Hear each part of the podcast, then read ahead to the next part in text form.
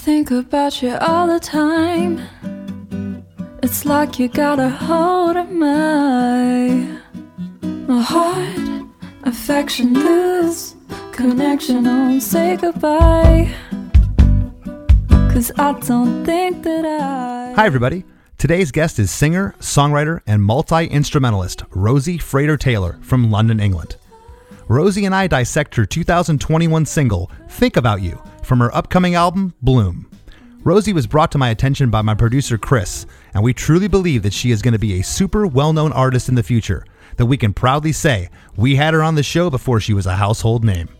Throughout the conversation, I was continually floored by the thought process that goes into Rosie's songwriting and how she conveys that to the other musicians she's working with in the studio to achieve exactly what she's hearing in her head. Rosie mentioned that she comes from a musical household, something I can very much relate to, and how that has shaped her as a songwriter. And she talks about a trip to Germany that sparked the initial idea via a voice memo on her phone for Think About You. For all this and much more, don't touch that dial. Hey, hey, have you heard? Krista makes a podcast. Hey, hey, have you heard? Krista makes a podcast.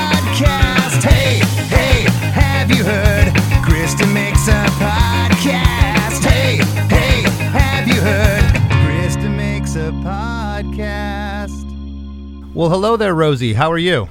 I'm very well. Thank you for having me, Chris, on your wonderful podcast. I'm excited. I am excited, and uh, as we were chatting off uh, off recording here a moment ago, uh, you mentioned that your uh, your mom made you some soup, uh, and a, a vegetable soup, but your dad just brought it into the room to you. It looks delicious, and Chris and I, my producer, are envious. So we hope you enjoy your soup. Uh, you can't have a, a deep dive songwriting podcast without some very delicious soup to go with it. So, I I think tea would be a little more English, but we'll go with soup. We'll go with soup. soups, there you go. Well, you know, I, I want to set this up a little bit, Rosie. You know, Chris and I, our producer for the show here, we get a lot of things that come across our desk. Lots of emails, uh, different publicists and managers that want us to, to feature their artist. Uh, a lot of the people that have been on, on the show are, are friends of mine. I've been in the business for, for almost 30 years.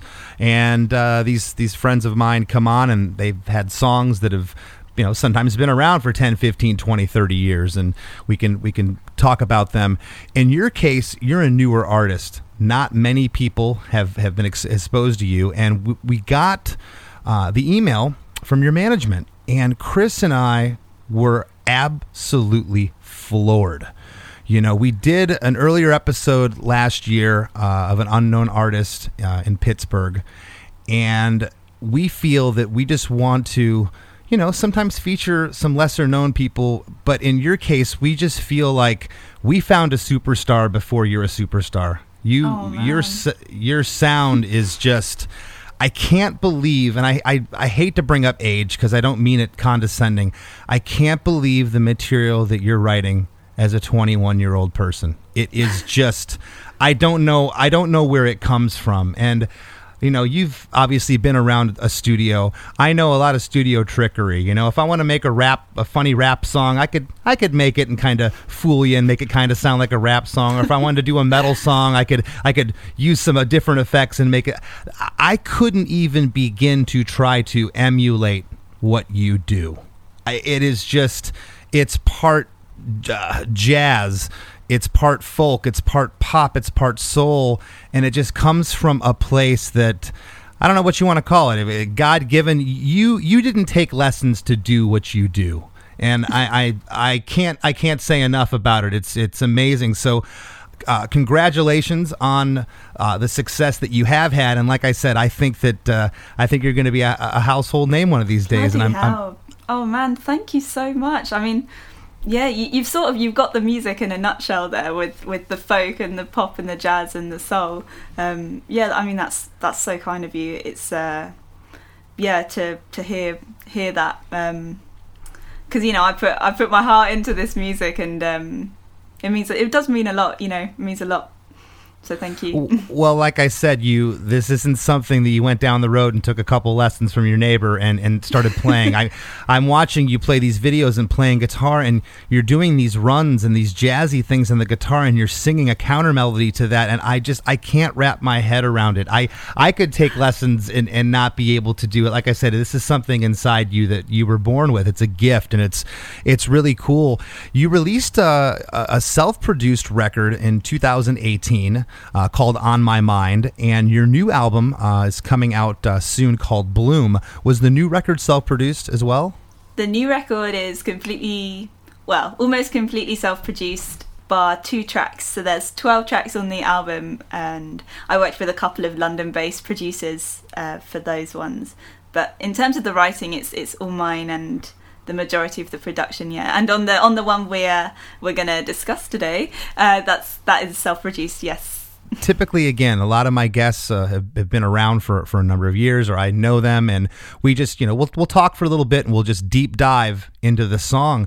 In your case if you don't mind uh, you know because i typically don't like to treat this like an interview. I like to you know have it be centric around the song but in this case I, i'd like to get a little background if you don't mind. I know that you uh, are in your final year studying jazz guitar at the royal academy of music so and, and and we'll get there in a moment. But let's back up. What are what are some of your earliest memories uh, of music? So I have a, I'm in the fortunate position of having a musical family, musical parents. So you on the first record and on this record as well, I work quite closely with my dad, who's a who plays drums on the record, and also my mum is a singer. So they are uh, have quite eclectic tastes in music. So there's there's definitely memories of being introduced to a lot of what some people might consider niche music, you know, around the house, like when they're when they're cooking and stuff. So those are probably my earliest memories, just like hearing that music. And there's some great like home footage of me, like my dad just holding me on on his lap, and I'm I'm like playing his drums and like whacking it really hard, and they're like, oh my god, don't don't hurt yourself, but I'm like really going for it.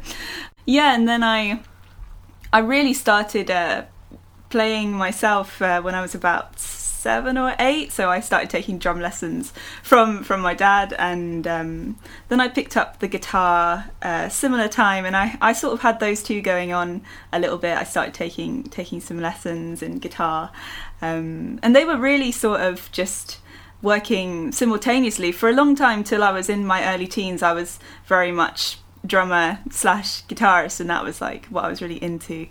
I guess in terms of songwriting, um, I've been through a few fa- phases of that as well. So I had I had like a little kid band with a couple of friends of mine, and um, called Flamin' Hot, best band name. I like it. I was saying I like it. I like it.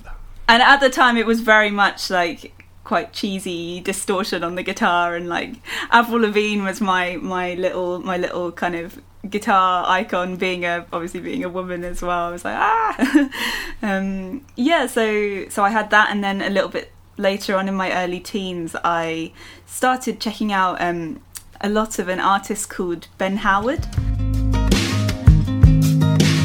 Darling, you're with me, always around me.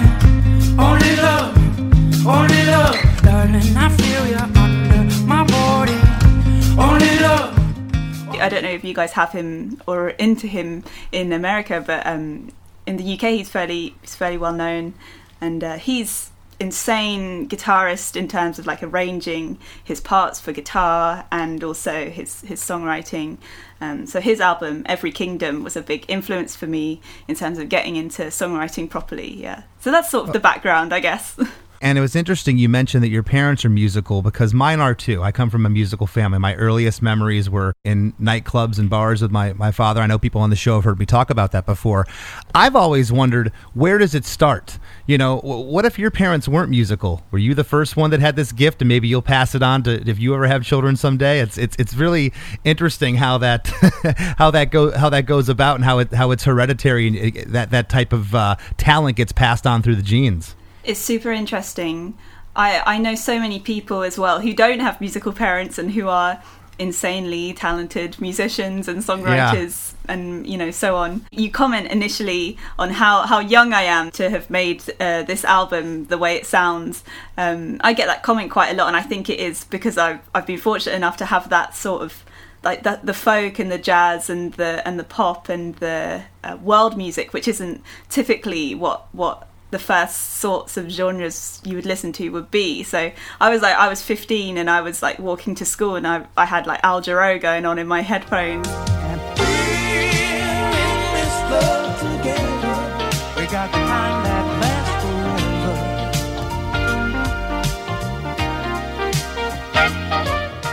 And um, and it's like you you play that to someone in your in your class and they're like this is not you know this is not what i'm listening to so i guess that's maybe the benefit of it I'm not surprised that people have told you what I said. They can't believe that you're that young. And I, again, I didn't mean it condescending. I know you didn't take it that way, and I'm glad you didn't because it's just, you know, a lot of times artists are will start out pop. That's what they grew up with. They heard on the radio.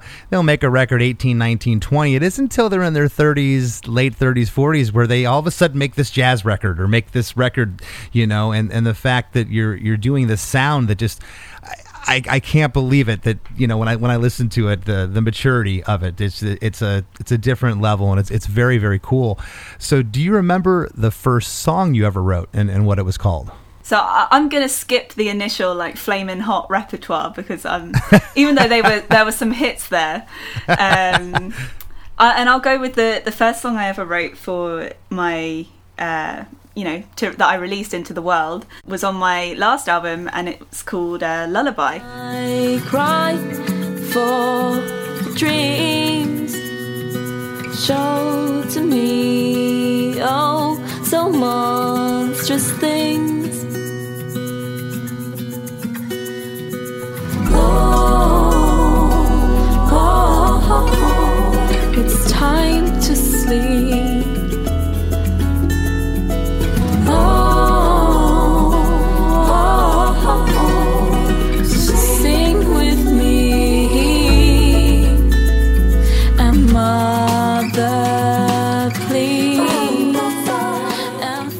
First project I ever worked on um, in terms of like music production, and uh, it was sort of it was mainly just an experiment, really, to because I, I sort of had this idea that I maybe wanted to try and record some stuff. Uh, and I'd recorded like some versions of covers that I loved. One being like um, KT Tunstall's uh, "Big Black Horse and the Cherry Tree."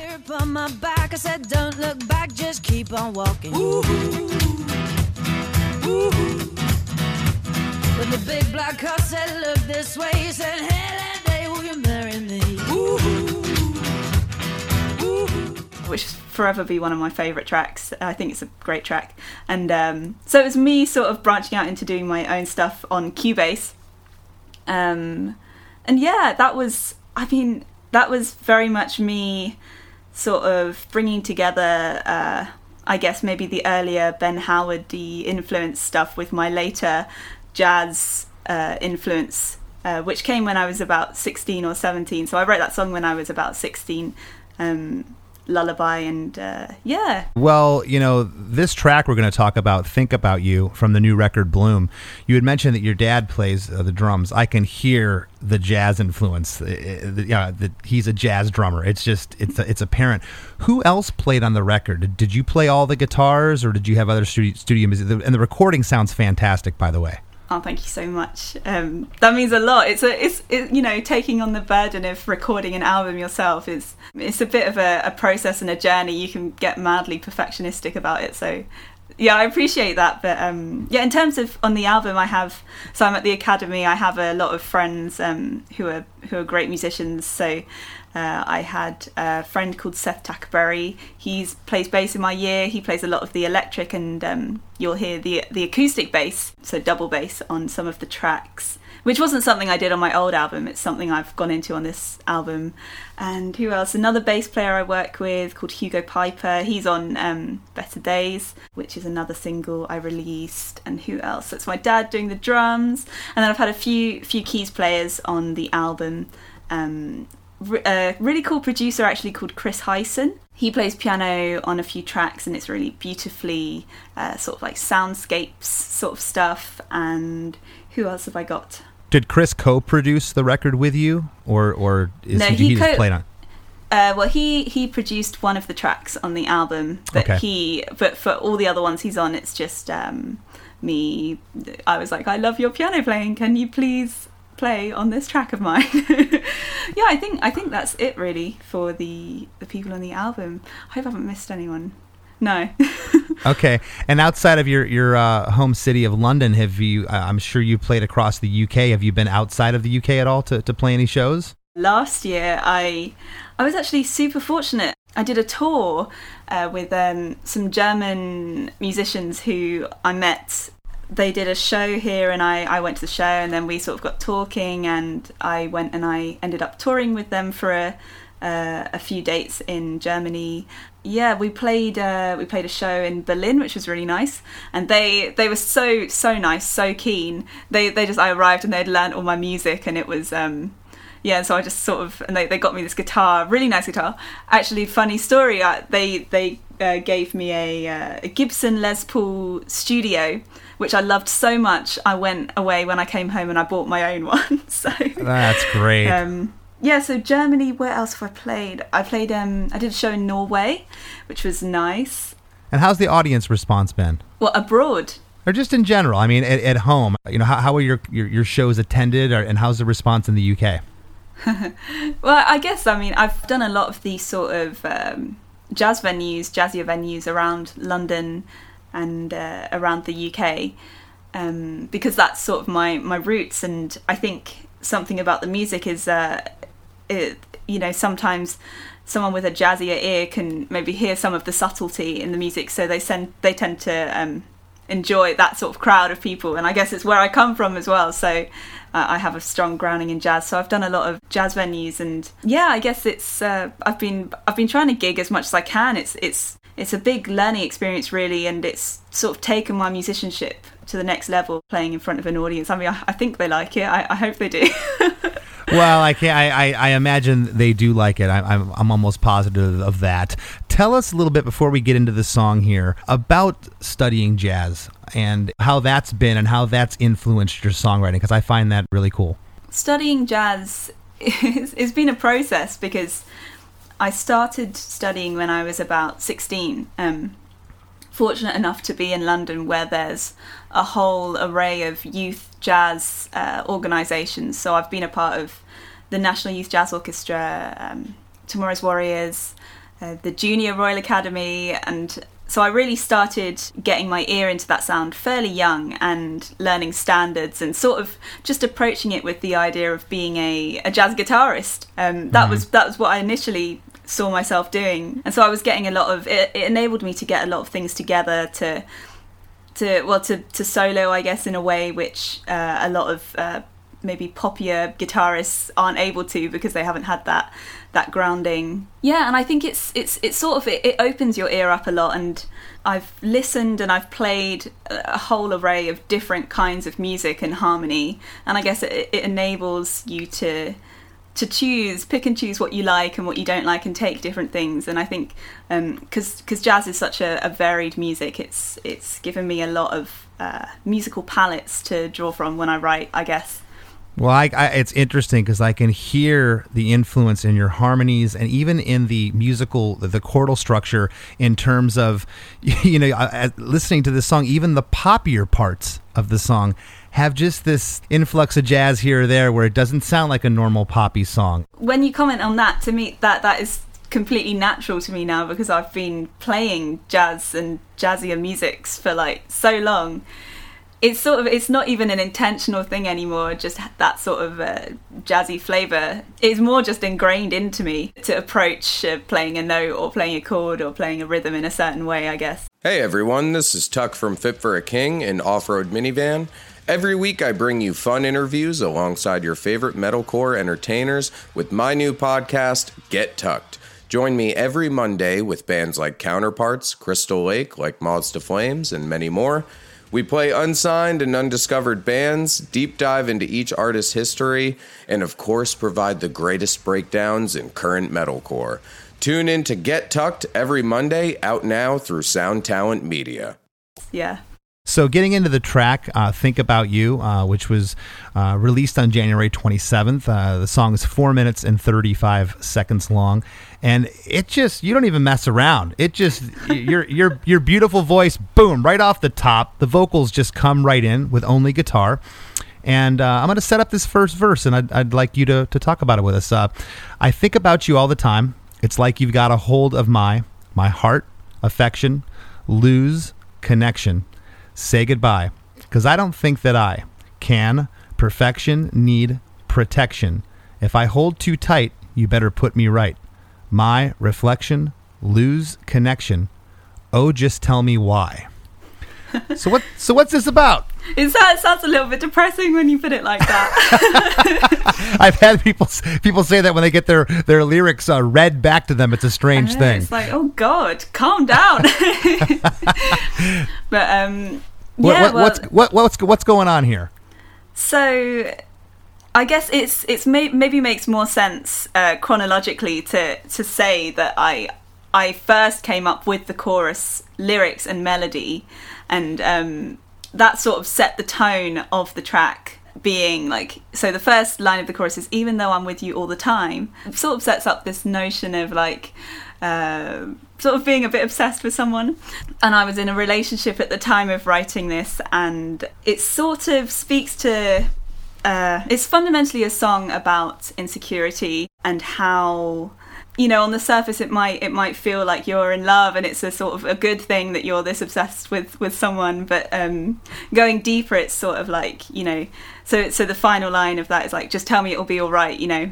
So when I, when I write it's it's sort of I try and be I try to be so like pretty um metaphorical and and so like have sort of multiple meanings in my in my lyrics. So I because I, I like the idea that a, a song can be what the listener makes it and it can appeal to to different listeners um or, or my my so-called wisdom can appeal to to different listeners but um for me it's it's basically about being insecure in a relationship with someone yeah Okay, okay. Well, that's uh, cool that you can express that vulnerability.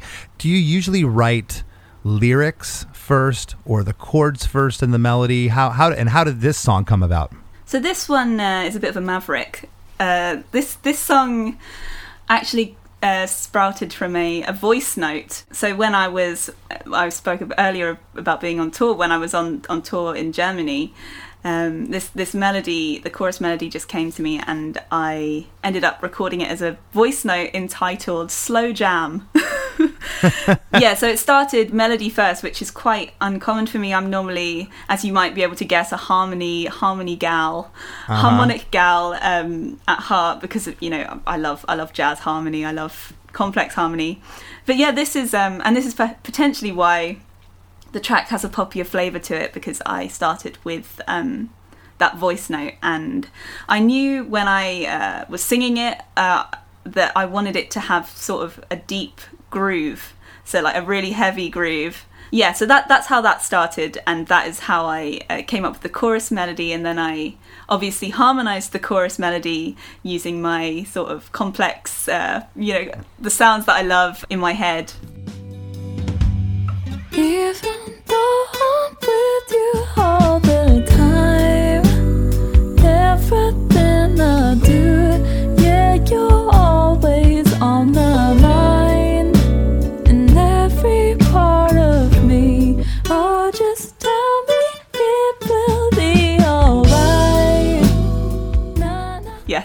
well, that was that was another question. Did you provide all the vocals on this? Is that all you? in terms of the performance, Well, and, and the backing vocals, and it was was there any other vocalist that sang on this song? It sounds like it's all you to me. yeah, no, it's it's all me on this It's song. all you. Yeah. Okay, yeah. okay.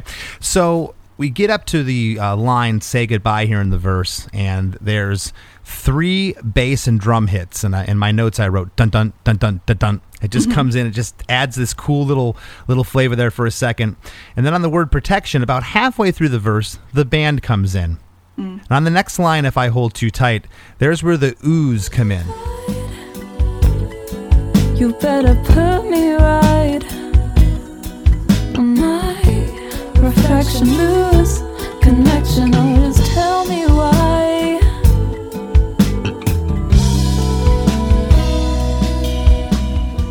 doesn't follow your typical, uh, you know, rhyme or reason of of, a, of of where you place them. They are just uniquely placed, and they and they they work perfectly together. I also noticed that sometimes, uh, depending and, and and again, the recording's really cool. It'll be panned off to the right or the left on certain words. It, it almost sounds like you're, you're singing in unison on one word t- together, but it's like a little breathier than your lead vocal. So it adds this, this this just this kind of ping pong thing with with my ears. It's just a really you have really neat great ears. that was Oh. that was actually completely intentional in terms of the the the second uh, like doubled lead vocal. Um, Yeah, it, it it's such a great texture. Like, did you come up with that, or did somebody else? Or Yeah, uh, no, that- no. that- so it's it's it's all all these ideas are mine. So I'm so I'm so pleased that you like them. But yeah, it's it's completely not uh, uh, an obvious uh, pop song or arrangement, and that sort of stems from this this whole thing we, we were talking about of just musical surprises, trying to surprise the listener. And again, I, I want to stop myself, and I'm going to apologize. I am almost throwing this at you, like there had to be someone else in the room that came up with these parts. You couldn't possibly, at your age, come up with this. But it's just, it's mind blowing. I mean that with complete sincerity. It's just, you thought of that. You thought of doing those vocals like that. It's so cool that the, I, I, I'll, I'll use the word again. The, the, the, it just provides this, this texture that's really that works, works amazing in the track. Thank you, thank you. I mean, I, I guess maybe maybe I can try and shed some light on on that process. I, I guess um, I so I tend to build the tracks in a very uh, specific way. So I'll I'll I'll start with guitars. So you obviously have the main guitar part going on there, and then quite often I'll double that guitar with uh, a, either a different instrument or the same guitar to give it that that texture. Um, and then I'll I'll sort of uh, I'll add a lead vocal over the top or an idea and then sort of once i have the meat of the the part i sort of uh, that's when my creativity tends to go a bit a bit mental and um and because i i mean you'll be able to hear uh, if you've checked out the album just quite how layered everything is. And that's my that's what i love. I love the ability to layer things to build tension and to to create harmonies which you wouldn't be able to play normally with just five fingers. Um, and so that is that is what I'll do with a with a track, and um, I'll, I'll add more guitar parts, and then with the BVs, I tend to add those last as a sort of final flavour, trying to find the spaces in the track and the you know where they can uh, pronounce things that I would like to be pronounced. Um, yeah, maybe that sheds some light on it. it, it does shed light. And you're the first person on the show to say BVs, and for our listeners, she means background vocals. But I like that. oh so- God, is that just? No, I I, knew what I you, actually- I knew what I knew what you meant. But you know, some of my listeners, I, I want to keep them in the know of our, of our of our lingo here as artists, Rosie. you know, it's fu- it's actually really funny you say that like uh, because I've I'm working with my manager for the past eight or nine months recently and he's he's got all of the marketing phrases that he'll that he'll come out with and he'll um yeah and I I find myself saying this stuff now because he I'm just so used to him like talking to me about DSPs and and Yes. whatever yeah and I sometimes I hear myself and I'm like oh my goodness me no, it's great. No, but your but but your BVs, your background vocals, I I tried wrapping my head around them. I I just it, it's a different a different way of thinking, a different way of writing. The, what you're doing is very unique and very cool. I love the nine second musical interlude, I'm calling it here. It's almost like a pre chorus with no vocals that happens. It's these jazzy drums before we get to the first chorus. And the guitars are just really interesting here. And it almost sounds like if, if you put huge big heavy guitars and heavy drums like some like progressive metal bands like i don't know if you've ever heard of dream theater and some of these bands that's what i was hearing when i heard this part. I was like wow it's it, it, it it's not supposed to be heavy this part but to me it hits me heavy.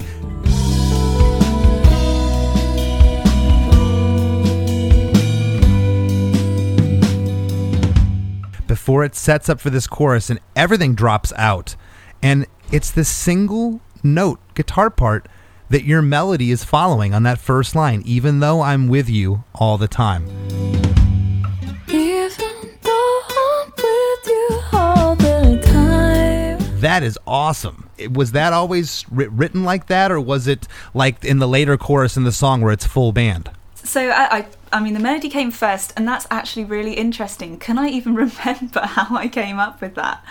I think it, it was potentially a thing of like I was I was trying to because occasionally when I when I can't uh, just so I remember things, I'll memorize the the shape and the pattern on the guitar so I can go back to it. Like if I need to remember a BV line, and I think I was Uh-huh. potentially at the time just trying to remember the melody and the rhythm I was singing.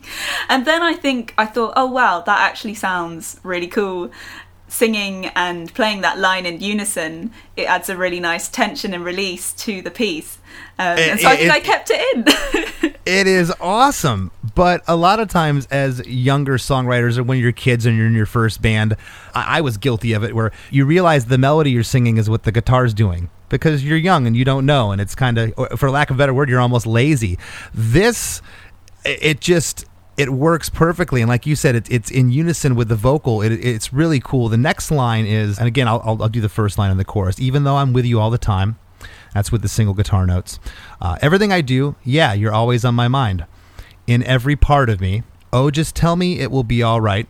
And on that line, again, you got the single guitar notes that are doing the melody. And then we get five na na nas, eight na na nas, and then five more na na nas at the end of the chorus that are just placed perfectly. And throughout this chorus, there's your background oohs that are happening sporadically and they're just kind of floating around the whole thing. Oh,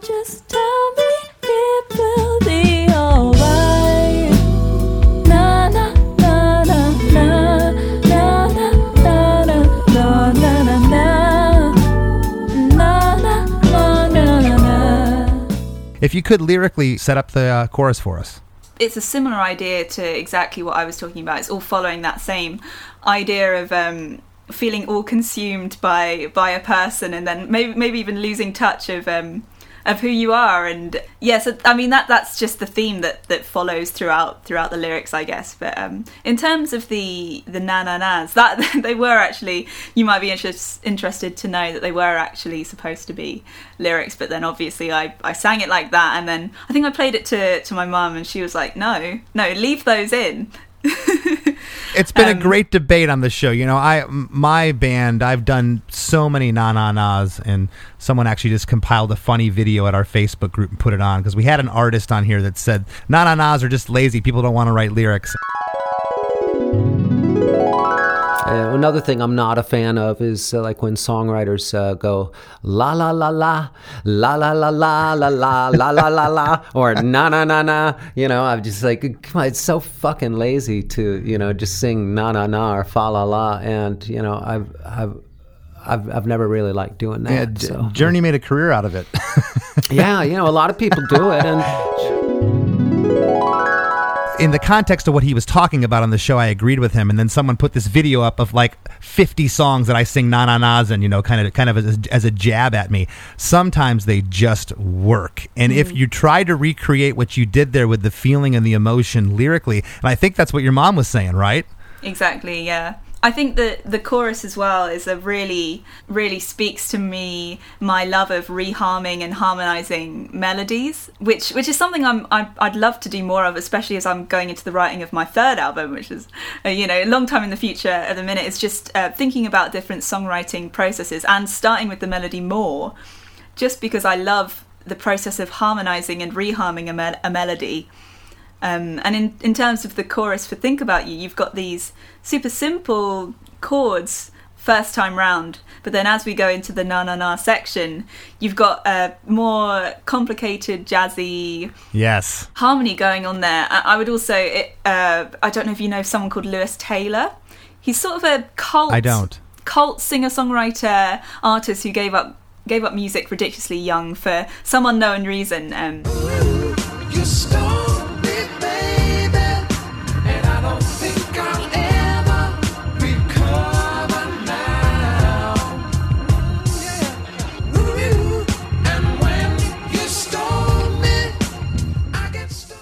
but yeah, he's he's a big influence for this track, and I was sort of subliminally had him in mind when I was writing the chords for the chorus there. Yeah.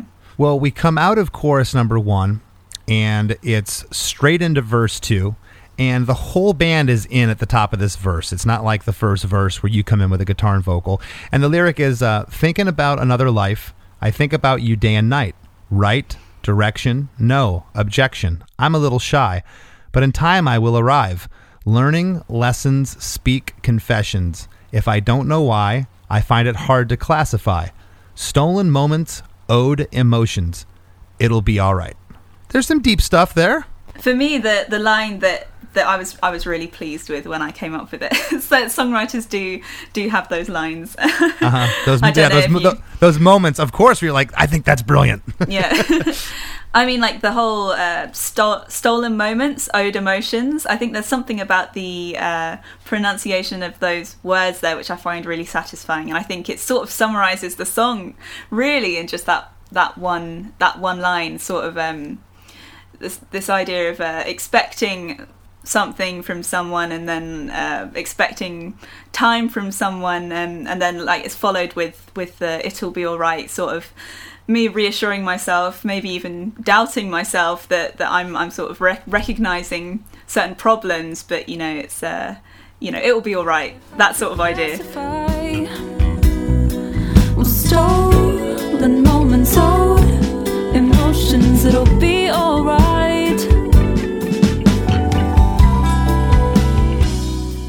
Okay, I- I'll tell you the line I like too is uh, again it's that vulnerability, put putting yourself out there. It's a I'm a little shy, but in time I will arrive. Have, have you have you arrived?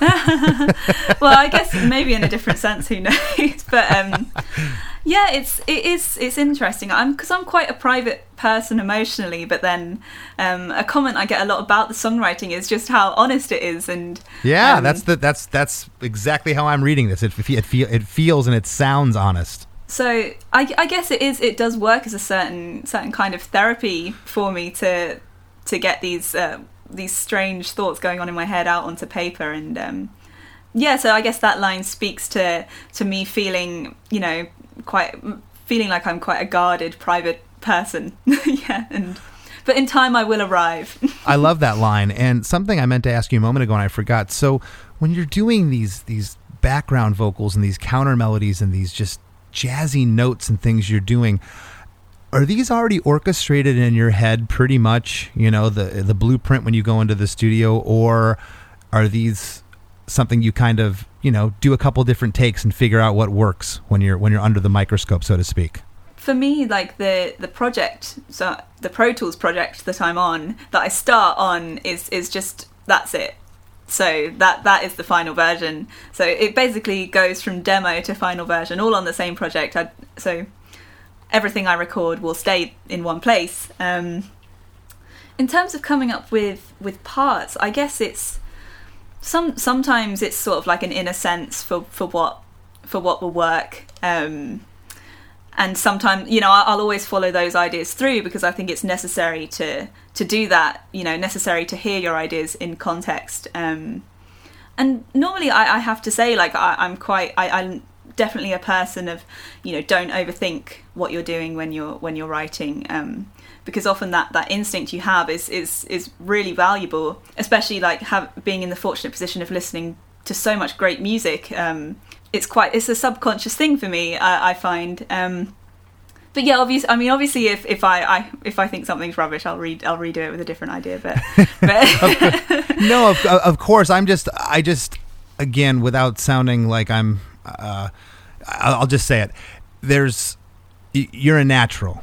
And I, I, I, it's evident from just watching you play and sing. It's just a talent that's inside of you. So I'm just wondering how much of this you have to actually go in and, and, and do. But you know, you had mentioned something interesting that that basically when you start a session in in Pro Tools, that's the recording medium that you use, and you set it up, and that working demo ends up becoming the the finished track. So there's ideas that come from initially, and you might go, you know, that that backing vocal could be a little different. You'll change it, but it's it's all still within the same session that you initially started. yeah i mean recording and, and producing is, is such an accessible activity these days i mean anyone can anyone can do it it's um Uh huh. And for me, I, I wouldn't really differentiate it from the songwriting process itself because that because the layering, this idea of layering, is part of the songwriting to me, and so it doesn't really make sense to me, at least, to to record it, everything and then re-record it but um at least not not for this body a particular body of work but um Which also Yeah. lends itself to what you're saying, though. I mean, the ideas in your head when you when you put them down, those are the ideas. You're not changing too much too much of them, and you know, I think. I- I, could speak for myself and, and most artists that I know, like they, they put the idea down and they really, really start to change it. And, and other people just have this vision from the get go that sounds like what you have. You put it down and you're off and running. And that's, that's amazing. After the uh, verse number two, we go into that same nine second musical interlude with those. Ja- I love the way your dad plays drums, by the way. it's, it's, it's just, like I said, this part isn't intentionally, I'm using the word heavy, but this part just, just lifts.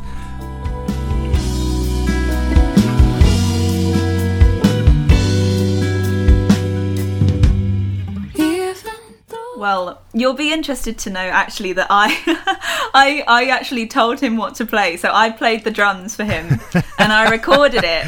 And because I'm, I'm a little bit rusty he wrote out a drum part for himself based on what i played. Um, so whilst a lot of the the jazzier sort of inflections are his ideas so you, when we get to the bridge later on that drum beat there was my my drum beat. So i don't i don't often do that but for this track i had a very specific deeply Yeah. groovy idea in mind so yeah i'll let him know Ah, though That's just great. You you make music with your father. I think that's awesome. we come into chorus two, which is the same as chorus one. Uh, same lyrics. Uh, even though I'm with you all the time, everything I do, yeah, you're always on my mind in every part of me. Oh, just tell me, it will be all right. And then you get into the nanas, and then we come in to a 30 second guitar solo.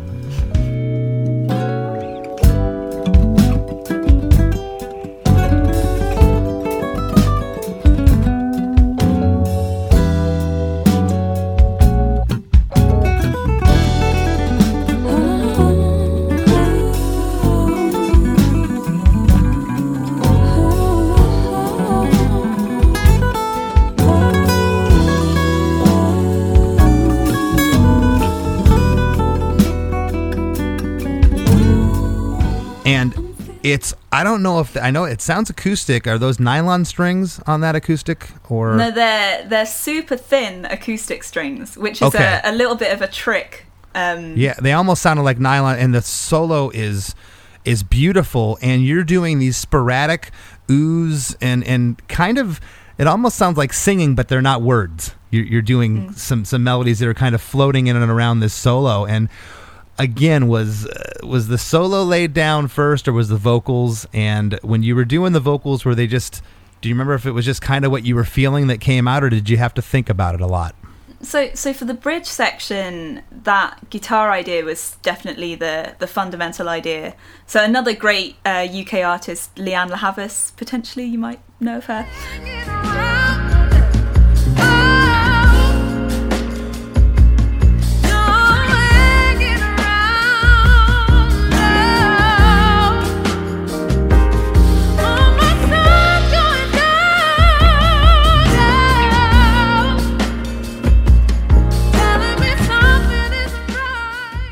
She just released an album around the time I was writing this song, and so I had a lot of that in my ears. And it was she uses a lot of nylon string uh, guitar, and so for this section, I really wanted to make a lot out of that. And I took this very specific layering approach, and I wanted to make the most out of uh, these nylon guitar ideas. And then, so so you have this uh, melody almost inbuilt into the guitar part already, which is uh, you mentioned earlier it's, it's very easy to try to just want to sing what you're playing on the guitar. So it was actually quite tricky to um, to build this section because the guitar part is so involved already. But yeah, so I, I played the the layers, and then I thought this section, what does this section need? This section needs a guitar solo. Who played the solo? Me. Oh. you keep flooring me. You keep you keep steamrolling me here. That that solo is just it's awesome. That solo is is so good. So good. Yeah, well, to I, I think um, so this idea of having super thin gauge strings on an acoustic guitar is something not a lot. Some some people tend to look down on it. I think because I guess there's a notion of acoustic guitar being super like rich and full sounding, but um, it's a really unique tone, and it was actually an accident. Um, and I think that you know putting uh, thin strings on on my acoustic, uh, and I Well- think that's it allowed me to get that those ideas and that tone out in that solo, and I I. I am really happy with how it turned out. So um, It's yeah. it's remarkable, and, and and thanks for deflating me as a guitar player, Rosie. I'm gonna have to go practice for the rest of my life now. Thank you. Um, sorry. that solo is fantastic. I love it, thank you and so. I, I you. didn't I didn't know from talking earlier that I, you were talking about different musicians that you uh, go to school with. I thought I just. I don't know why Yeah, I thought someone else someone else played that. I had seen you play guitar, but none of the videos that I saw you were playing ripping a solo like that. That just uh, Mm-hmm. that's awesome. Yeah, yeah. So, so I play all of the guitars and the ukuleles and the solos and the vocals, and then everything else is um, uh, my my mates. Gotcha. Well, we get into what I'm calling the bridge after the guitar solo. I guess you could say this is a third verse, but the but the melody here changes, and it's uh, I'm feeling like I'm running, like I'm running from the other, thinking maybe we could make some time to build. And I want to talk about that that word to build, and, and but I'm going to say the rest of the lyrics first. I've been looking for a story, looking for someone who can set me, thinking maybe we could make our story real. On that second line to build, and on the fourth line, story real, you go to a low note. Your voice changes on those two words in the second verse and on the fourth line. Your voice changes, on, it goes to a lower register, unlike anything else in the song you sing. like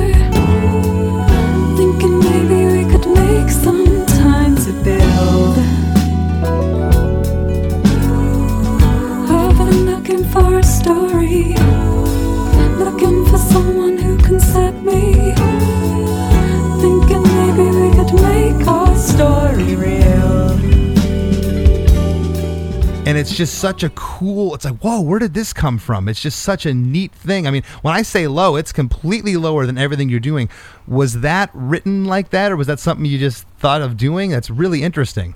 Well, I, I talked a bit earlier about melodies, and um, I found it really difficult actually to come up with a melody for this section. And I think I was sort of riffing on it, like we were talking, you know, earlier about you know ideas that we like, ideas we dislike, and yeah, this this was a part that took a little while to get right, and um, it's so that- un- it's so unique to just all of a sudden have this different voice and it's only on those four words Mm-hmm. on line two on the two words and on line four on the two words Yeah, I guess it wasn't it wasn't an it wasn't like a thought about thing, but um, I think I just I liked the the way the phrase uh, was built and how it started and ended, and I think I thought that that sort of matched the tone of the um, of the lyrics as well there. So yeah, yeah, yeah, yeah.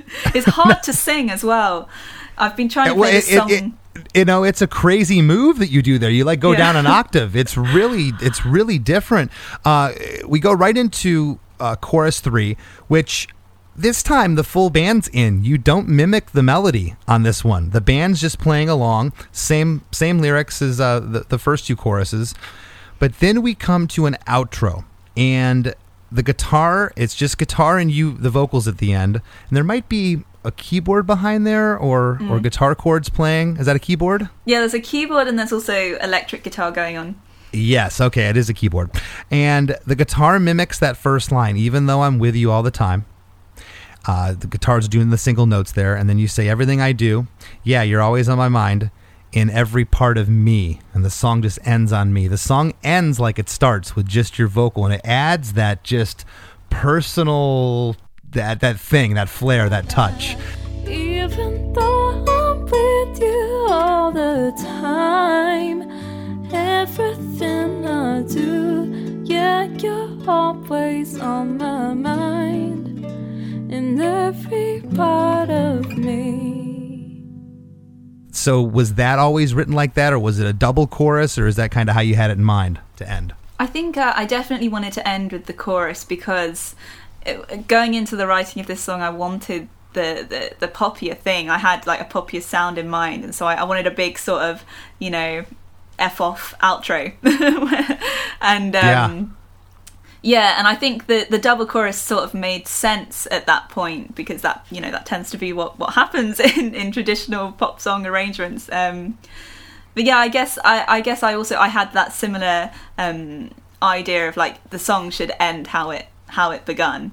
Um, Well, and it's not even really yeah. a double chorus though, because you don't get those last two lines in the na na nas in. So you stop in every part of me. It just stops there, which is Yeah. really cool. Yeah, I think uh, it's just it's a guitar teacher of mine calls "killing your darlings."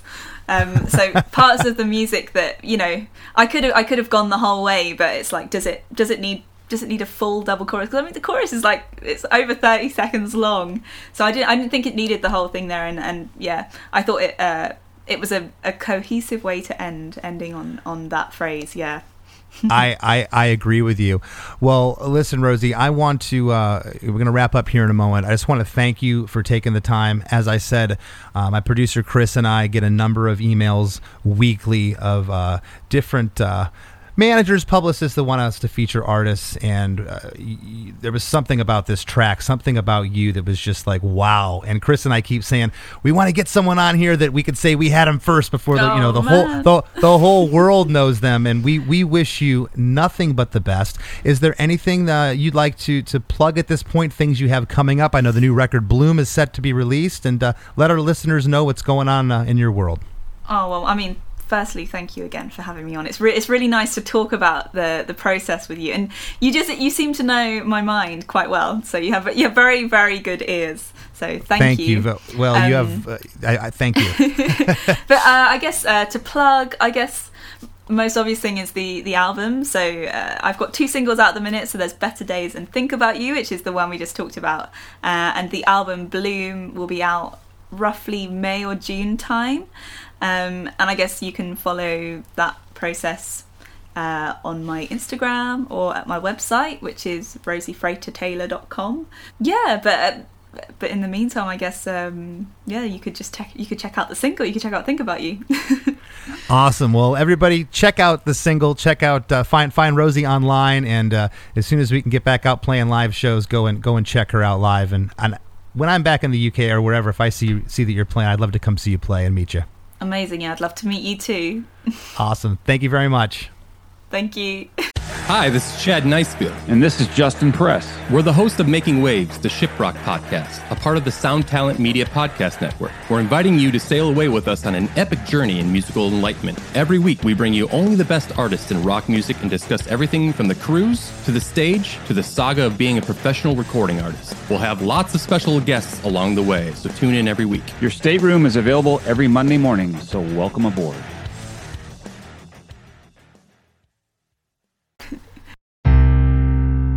We near the end of the show, here's a band you might not know. Welcome to this week's Band You Might Not Know. If you'd like your band to be considered for Krista Makes a Podcast, all you have to do is submit your song and bio to bandyoumightnotknow at gmail.com. This week's featured artist is the Baltimore, Maryland alt rock band Dosser. Their debut album Brain Scan is a heavy and exciting take on 90s grunge and alternative music. You can find them on Facebook and Instagram, and you can find their music on all the streaming services. Here's a snippet of their song, Kung Lao.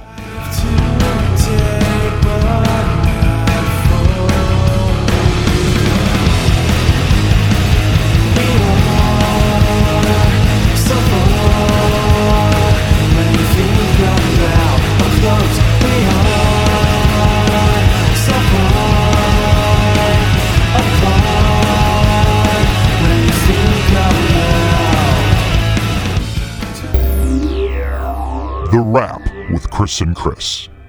So you and I were just laughing about the fact that Rosie is so good that we hope that her music isn't so good that it goes over people's heads. I think there's still enough of a pop sensibility there that I'm hopeful that she's going to be this enormous artist, but she's so good that sometimes that goes over people's heads, and I hope that doesn't happen. You know, uh, I, I completely agree 100%. And I'm so glad that when we first started this podcast, Chris, you were the one that said, you know what? We have to take a chance on, on some artists that, uh, you know, are, are, are unknown.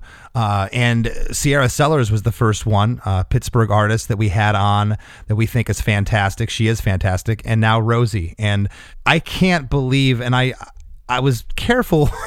so I remember when I was younger, people would comment about your age. You couldn't possibly be this good at your age, but she's just light years in maturity beyond beyond her years. She's just uh, the, the the her craft is insane. I, when she told me she did that guitar solo, I almost fell out of the chair.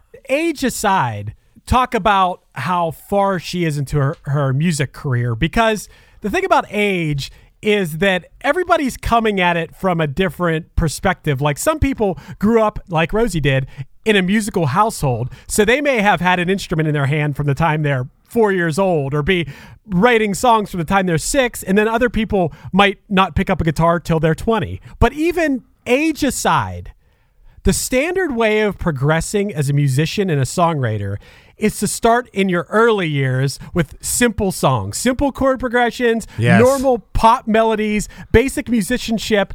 Uh, but to see someone at the beginning already pushing the envelope in the ways that you might do later in your career is really inspiring. Yeah, that's you. You hit it in a nutshell. That's exactly what it is. Is you, you would think that, and and there has been artists where they're. I mentioned in the episode where they're late teens, early twenties. They'll do this bubblegum pop record, and you know, then they'll find their voice and find who they are, and, and they'll gain influences as they as they get older, and they'll make that jazzy, you know, contemporary record when they're 35, 40. Not her. She started right out of the gate. I mean, this stuff is is is very advanced and just uh, you know, it didn't surprise me once we started getting into it, where she kept saying, "No, I played that part. I did." She's the vision behind this. This is all, all in her head that that's pouring out. It's it's it's amazing. I laughed when you said, "I'm gonna go have to pra- I'm gonna have to go practice for the rest of my life now." After she said she played the guitar solo, and uh, isn't it wild when you see young people who are so good at an instrument that it just makes you want to quit? Now, granted, Rosie, she's 21, so she's young, but it's not like she's 12 or something. She's Yeah. a full grown adult. But I know I've watched videos online of like six year olds playing drums and bass and stuff, and they're already so much better than me. And uh, how deflating is that when you see that, you know? Uh, for the listeners, uh, check out the, her stuff on YouTube. Check out her playing guitar live. It is just mind blowing. I mentioned that early on in the episode of just her hand is is playing a, a counterpart to what her, what she's singing and how how her she can split her brain and do that. It's just it's unreal and and you know she comes from a musical household, which that is just in and of itself it, it it resonates with me because I do too. And I had, I had said to her, which is funny, I often wondered where does it start. You know, if my parents didn't have musicality, what, did it start with me that I'm going to pass on? It has to start somewhere. And you know, maybe your great great great grandfather had musical capabilities, but it skipped a couple generations. It's it's definitely it's it's hereditary. And the fact that she could speak to her father in musical terms and convey to him, this is what I'm hearing on the drums, and her dad could spit it back out and play it is really really neat. Hey, and you're not going to find someone in the world with less knowledge of jazz than me, uh, which is why I think I can listen to an artist like Rosie. And it just sounds so extra unique and interesting to me is that she's taking inspiration from so many artists and styles that are alien to me. you can't really pinpoint it. Like I said, there's elements of pop here, there's elements of soul, there's elements of jazz, but it's it's just kind of it's so well rolled into one that you just can't say, oh well, that's the pop part of the jazz part. It, it just it meshes together. And she even mentioned that that her training and her schooling, uh, you know, taking jazz courses, has now it, it, it she doesn't even think about it. It just infiltrates everything that she writes. Hey, a couple other things I wanted to touch on in this episode. One thing, I always think about how impressed everyone is about people who can sing really high. Like think about Justin from The Darkness or people like that. Who who are some of the highest singers that you could think of, Chris? You listen to hair metal, so you definitely got to know Oh, some. I mean, you know, you got Rob Halford, you had Geoff Tate from Queensryche back in the day, uh, you know, um, Mike from this band Steelheart, which you played a clip from them. I mean, these guys were, Yeah, yeah, were- yeah. these guys were hitting notes that only dogs could hear. But what people don't often talk about, Chris, is how difficult it is to sing low. I know you were talking about a part where Rosie went lower, but that just spawned this whole other way of thinking. Uh, my voice personally sits at like nicely in like a higher range, uh, but I struggle with pitch when I go low. And singing low is an art in itself that people I don't think think about a lot. It's you know it's it's hard to have pitch low. And uh, typically a lot of times it's hard because you don't practice in that range. And Right. practice you, you practice makes your pitch pitch good. And those two notes that she hits uh, and those lines in the song it was such it, it, it almost feels like it shouldn't work but again it, it just it just does and she was kind of almost oblivious to it like well yeah you know? She, Right. it's just something i did but it, it's it's genius. It just it's so cool Yeah, all these elements, like you said, they just come natural to her. I mean, she's a classically trained musician who grew up in a musical household who's writing music that is very uh, ahead of her age i guess is is the best way to put it i don't know if that's even the way to put it because you could you could live to be 80 and not write the stuff that rosie's writing you know Yeah. uh, and uh one other thing that I thought was really funny, this is just a, a little funny thing I made a note of. I was like, oh my God, that's so funny. Is I laughed when she said that the song started as a voice note in her phone titled Slow Jam because I can't tell you how many voice memos and logic sessions I have that are called Slow Jam. yeah. I think I think I'm on Slow Jam 56 in Logic right now. yeah, my my uh, voice memo song titles are hilarious uh, in and of themselves. i completely relate with that. I just I'm I'm really happy, and I gotta. Uh, Tip of the hat to you, Chris, for just pushing to take some chances on some lesser known artists, and I, I think that's a really cool, cool angle to what we're doing here because it's it's not all about the people that I know or the songs that we have thirty years of memories attached to. Sometimes it's about giving someone that deserves it a chance, and she and Rosie's amazing. How cool is it going to be in like three years when, when Rosie Frater Taylor is this giant artist? Uh, and we're like, hey, we had her on the podcast when she was like 21 years old, releasing, uh, you know, her first singles. So, Yeah. hey, man. And I'm That's- I'm knocking on our tour bus, going, "We- we- yeah, "Can I get tickets to your show? You don't remember me? I'm, I'm, I'm Yeah. Krista makes a podcast. Who? Click. Yeah, yeah, yeah. Rosie, you owe us coming back on the podcast when you uh, sell a million albums. So, There you go. yeah, hell yeah. Speaking of owing, Chris, we owe the listeners of the podcast a million thanks for their continual support of our monthly fundraisers over at KristaMakesADifference.com. Our listeners are the best, man. They really are. I don't just say that because there are listeners. I really think that everyone's really cool. and you have no idea each and every one of you thank you so much for your generosity we get these emails from from the fundraisers each month and they just thank us so much which in turn we have to thank you because you're the ones uh, on contributing and, and giving the money uh, to, to help out these organizations so thank you so much uh, our fundraiser for may is the cure lgmd2i foundation limb girdle muscular dystrophy type 2i as a progressively debilitating disease and the foundation provides funding for research programs to establish a treatment for this disease. So please head over to KristaMakesADifference.com and give whatever you can. Uh, thank you so much for, for helping us out. Yeah, man. LGMD2I is a rare form of muscular dystrophy, and they are continually searching for a cure for this. And if you can go to ChrisToMakesADifference.com, pitch in a buck, pitch in two, pitch in 20, pitch in a 100 if you can afford to. And uh, it's all going to help. It all goes to a good cause. It's ChrisToMakesADifference.com. And you guys are awesome every month, for real.